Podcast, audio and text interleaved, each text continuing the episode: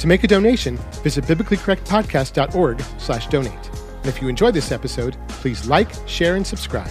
Thank you for your support. Can you believe in Jesus but still not be saved? Welcome to the Biblically Correct Podcast.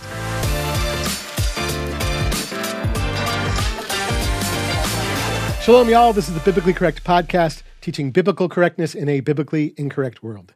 My name is Kevin Geoffrey. I'm a Jewish follower of the Messiah Yeshua, Jesus, and I love teaching the scriptures. Can you believe in Jesus but still not be saved? In other words, can you believe that Yeshua is the Messiah who paid for your sins but still not be headed for heaven? Well, according to the Bible, the simple answer is no. Believe in the Master Yeshua and you will be saved. Acts 16. But what if the Bible also says that being a believer doesn't just mean believing? What if merely believing actually isn't enough? Today, I want to explain how you can be a believer in Yeshua, but despite that belief, still might not be saved and receive eternal life. I'm not talking about needing to have a works based faith or trying to earn your salvation through good works. That's not what I'm saying at all. I'm saying that you need to be the kind of believer whose belief moves him to do more than just believe. And my goal today is to warn and exhort you to be that kind of believer. Now, just to be crystal clear, this is what the scriptures say about how we're saved. Paul teaches us in Romans 10 9 and 10 that if you confess with your mouth Yeshua is master and believe in your heart that God raised him out of the dead, you will be saved. For with the heart one believes, leading to righteousness, and with the mouth confession is made, leading to salvation. Peter says in Acts 15:11, "But through the unmerited favor or grace of the Master Yeshua, we believe to be saved." And of course, Yeshua, speaking of himself, says in John 3:36 that he who is believing in the Son has life age enduring. And in John 10:9 he declares, "I am the door; if anyone comes in through me, he will be saved." So these passages and many more spell it out very plainly. If you believe in Yeshua, repent of your sins, and confess with your mouth that he is the master, in other words, if you're a believer in Messiah, you will be saved and receive eternal life. It's just that simple. And yet, there's more. Yeshua also says in John 5:24, "He who is hearing my word and is believing him who sent me has life age enduring." And in John 10:27 through 28 he says, "My sheep hear my voice and I know them and they follow me and life age enduring I give to them. So Yeshua here is broadening what it means to be a believer. He says that the one who has eternal life not only believes, but also hears his word. This believer is listening so that he can hear and do what the master says. And the one who hears the word of his master also recognizes his voice, so that wherever he leads, that believer will also follow. So, believing in Yeshua means more than just mentally and spiritually accepting something that's true. It's also meant to affect and alter your behavior.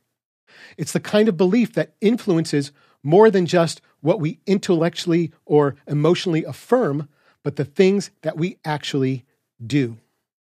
Following, then, as opposed to simply believing, is active. It tells us to exert real effort in the way we live that supports and promotes our belief in Yeshua and keeps us aimed at the outcome of eternal life. This means that being a believer in Yeshua is supposed to be more than just passively believing, going to church, and waiting to get to heaven. It's supposed to propel us in our daily lives to become active followers of Messiah. So, the matter of whether or not all you need to be saved is to believe depends upon how you define believe. And according to the Master himself, believing is more than just accepting Jesus Christ as your personal Lord and Savior. A true believer puts that faith into action and does more than give mental assent, but becomes a follower. So, what does it mean then to be a follower of Yeshua? And this is where so many believers fall short and remain ineffective in their walk with God. Because the Master tells us in John 12 25 exactly what it's going to take. He who is loving his life loses it, and he who is hating his life in this world to life age enduring, to eternal life, will keep it. If anyone serves me, let him follow me.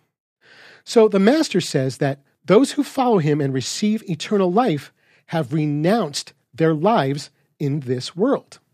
In other words, they've stopped loving and serving themselves and instead dedicated their lives to loving and serving him. Yeshua expands on this in Matthew 10:38 when he says, "Whoever does not take his execution stake and follow after me is not worthy of me." And in Mark 8:34 35 he says, "If anyone wants to follow after me, let him deny himself and take up his execution stake and follow me. For whoever wants to save his life will lose it, and whoever loses his life for my sake and the good news' sake will save it. This is an extension of the salvation discussion that most believers either ignore or were never told about. The Master is telling us to deny ourselves just like he did for us when he took up his own execution stake and died on our behalf. And very vividly, it's in emulation of this self sacrificial act that he says, Follow me.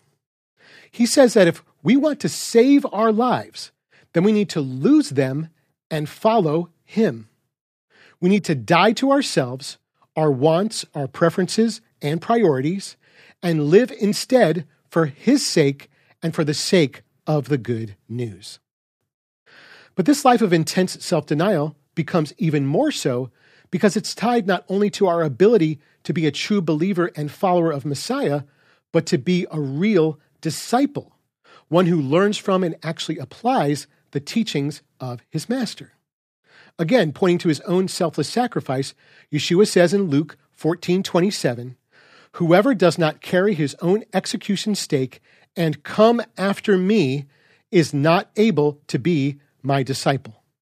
In verse 26 he says, "If anyone comes to me and does not hate his own father and mother and wife and children and brothers and sisters, and yet even his own life, he is not able to be my disciple. And in verse 33, he says again, Every one of you who does not give up everything that he himself has is not able to be my disciple. Now, this is not usually part of the pitch when we're sharing the good news, which is probably the reason why there are so many passive believers out there with few followers and real disciples. This isn't the kind of thing that most people are willing to sign up for unless they could be made to understand the depth of their current need without Yeshua and the height of their potential gain with him. To gain Yeshua, to follow him, and to be his disciple, the Master says we need to carry our own execution stake, to love him far more than we love ourselves and even our own families, and to give up everything that we have, everything that holds us back from following wholeheartedly after him.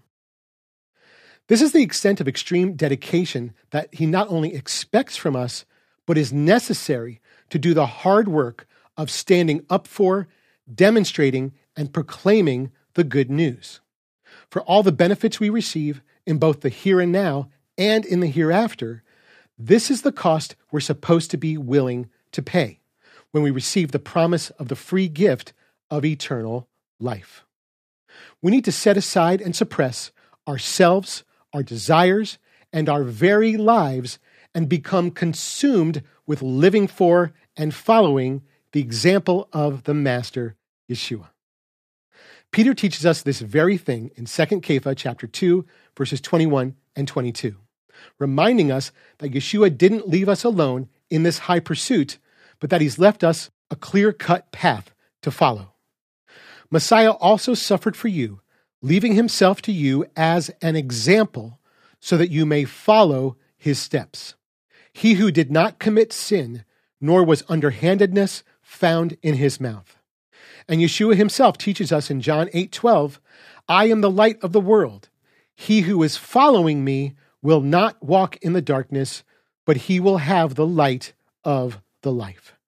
The greatest act of self denial that enables us to accomplish all the other ones is to deny ourselves the satisfaction of the flesh and to refuse to commit sin. Only a follower of Yeshua, not a passive believer, can do this by the Spirit of God because he walks the same path of self denial and self sacrifice that Messiah walked before us as an example. Only a follower of Yeshua, not a passive believer, can be led out of the darkness of sin and death and brought into Yeshua's glorious light of purity and life.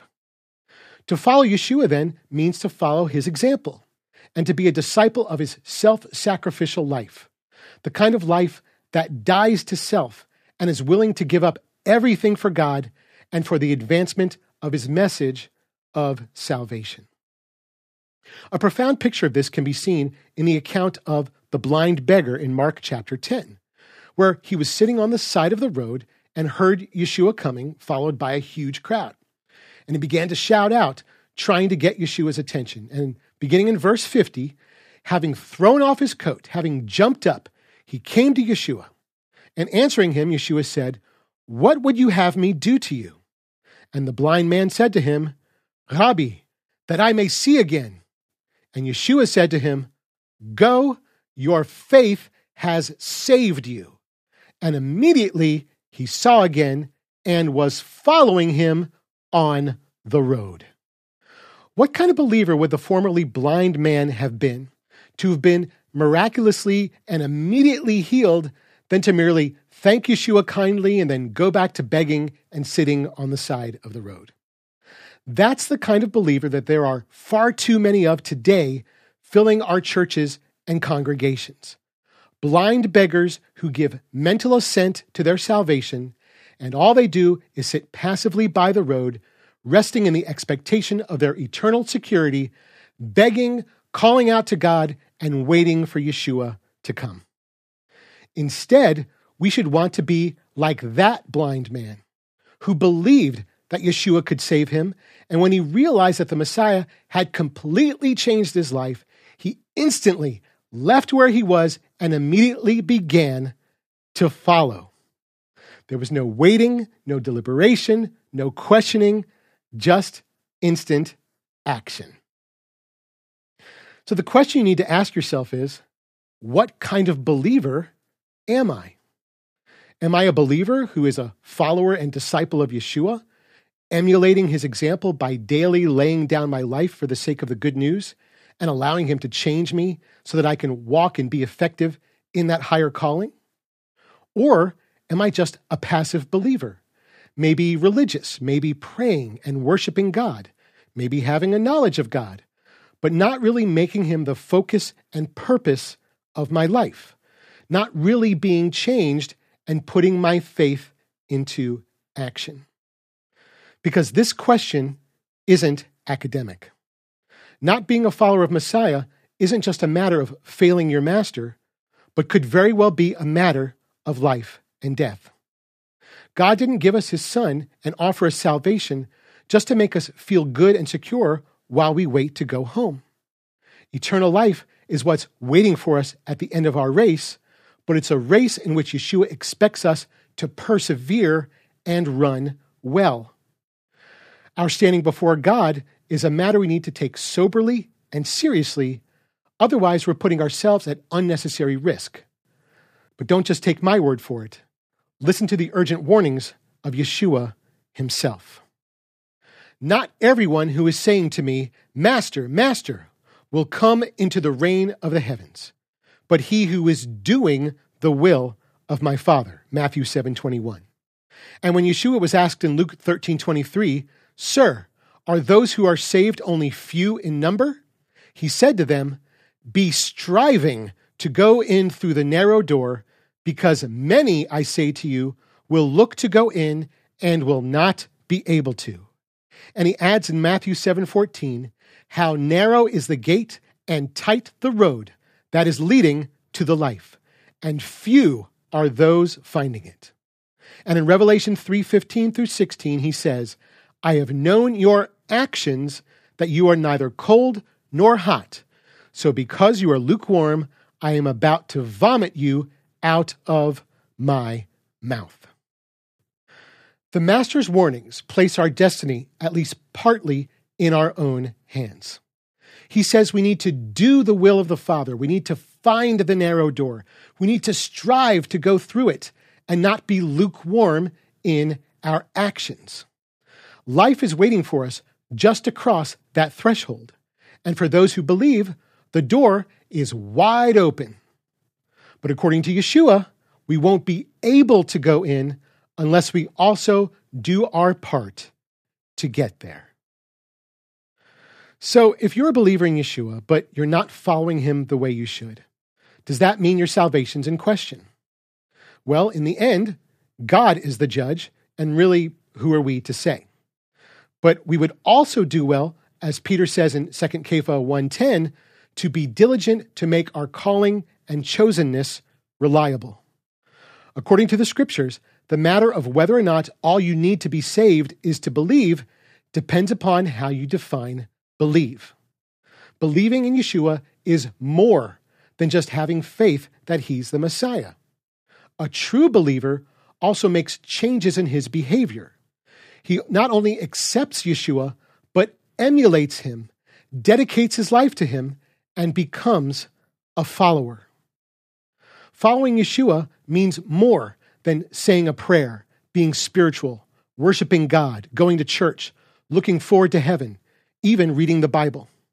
Following Yeshua means serving where it's difficult to serve, sharing the good news when it's difficult to share, walking in the Spirit when you'd rather walk in the flesh, abandoning yourself to the will of God when you'd rather be doing your own, making disciples, being self sacrificial with your time and resources, and making God the purpose and priority of your life.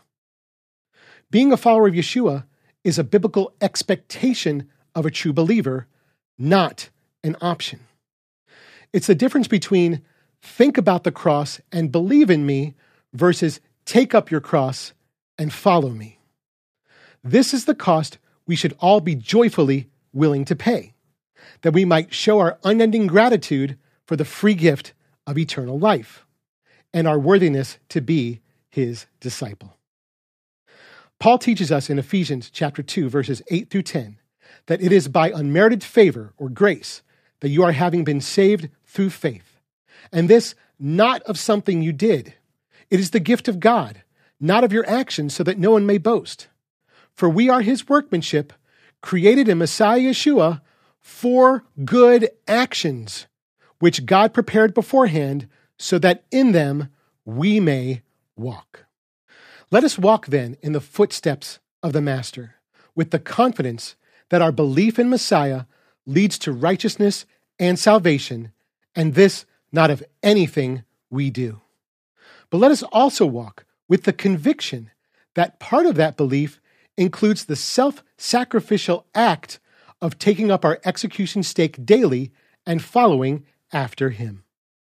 Let's be the kind of believers who not only believe, but hear who not only hear, but follow, who die to self, deny our desires, and devote our lives to living for the sake of Messiah. So, can you be a believer in Yeshua, but still not be saved? Absolutely not. Because every true believer does more than just believe. He also hears the voice of his master, gets up, and follows. Thanks for joining me for this episode of the Biblically Correct Podcast. If you like this episode and want to see us make more, then we need your help. Visit our website at biblicallycorrectpodcast.org to support the work of Perfect Word Ministries and MJMI with your much needed donations. And of course, don't forget to like, share, comment, subscribe, and ring the bell to receive notifications whenever a new episode is posted. If you have any questions about this teaching, or if there are any other topics you'd like to see me cover, leave me a comment or shoot me an email at kevin at perfectword.org. That's kevin at perfectword.org. Until next time, remember that every scripture is God breathed and profitable for teaching, for refuting, for setting a right, and for instruction that is in righteousness, so that the man of God may be fully equipped, having been completed for every good act. Shalom.